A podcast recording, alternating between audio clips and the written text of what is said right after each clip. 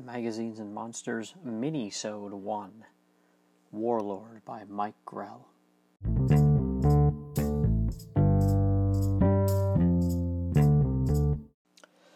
Hey everybody, Billy D, aka Doc Strange here. Uh, quick update about the show. Until I can get uh, full episodes out with guests, uh, I'm going to be doing a few short solo episodes to keep things rolling. Uh, these are going to be episodes that focus on just a quick look at a comic book in particular or even a character. Um, so, just to keep your uh, interest going in the show here. Um, and as I said in the intro, this time around I'm going to be talking about uh, Warlord by Mike Grell. Uh, this is issue number one.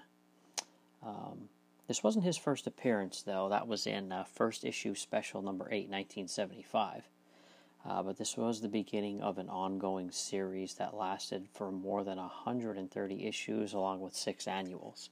So, you know, 12 years around there for volume one uh, of Warlord.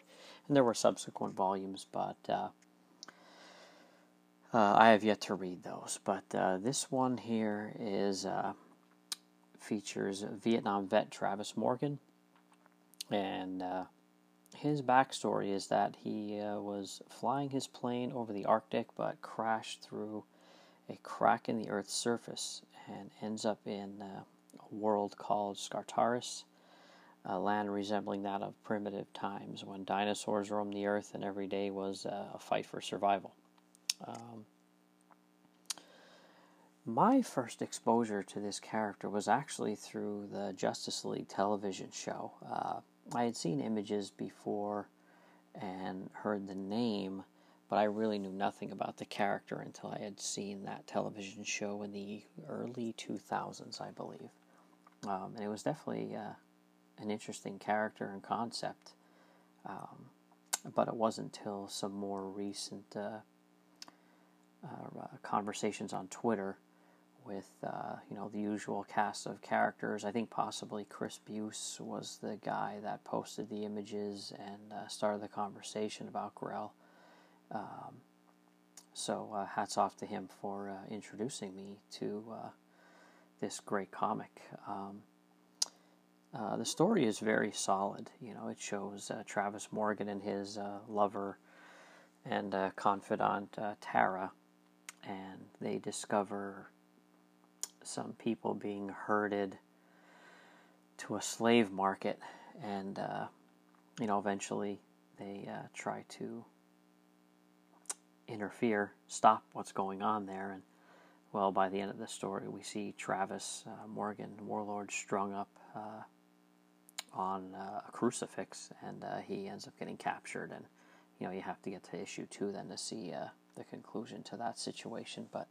Um, I just gotta say, this is a very, very good comic book. You know, 1976, there was a lot of good stuff on the stands between Marvel and DC, and you know, even the smaller publishers that were around back then. But this is very good stuff. I put this right up there with anything I've read from uh, that era. Very strong artwork. Uh, Mike Grell's artwork is phenomenal. I mean, you really get splash pages and action scenes and some quiet moments between Warlord and uh, Tara that are just absolutely beautiful. I mean, he wrote the story, he penciled it and inked it. So this is, you know, other than the letters and colors, it is it's all Mike. Uh, so uh, kudos to him. It's just uh, an incredible achievement and uh, something that, of course, you know, most of his uh, his fans know him for. It's you know that's the first thing you think of when you see think of the name Mike Grell. Is definitely Warlord. But uh, yeah, excellent issue, and the back issues can be had for some uh, pretty cheap prices. So uh, next time you're back issue bin diving, definitely look for uh, Warlord by Mike Grell. You uh, will not be disappointed. Okay, so that's going to be it for this quick look here, and uh, stay tuned for another mini-sode coming up very soon. And also be on the lookout for another episode of Into the Weird with myself and Herman Lowe from the Long Box of Darkness. That should be coming up within a week or so. Uh, so, again, uh, be on the lookout for that. And thanks for all your support. Catch you next time.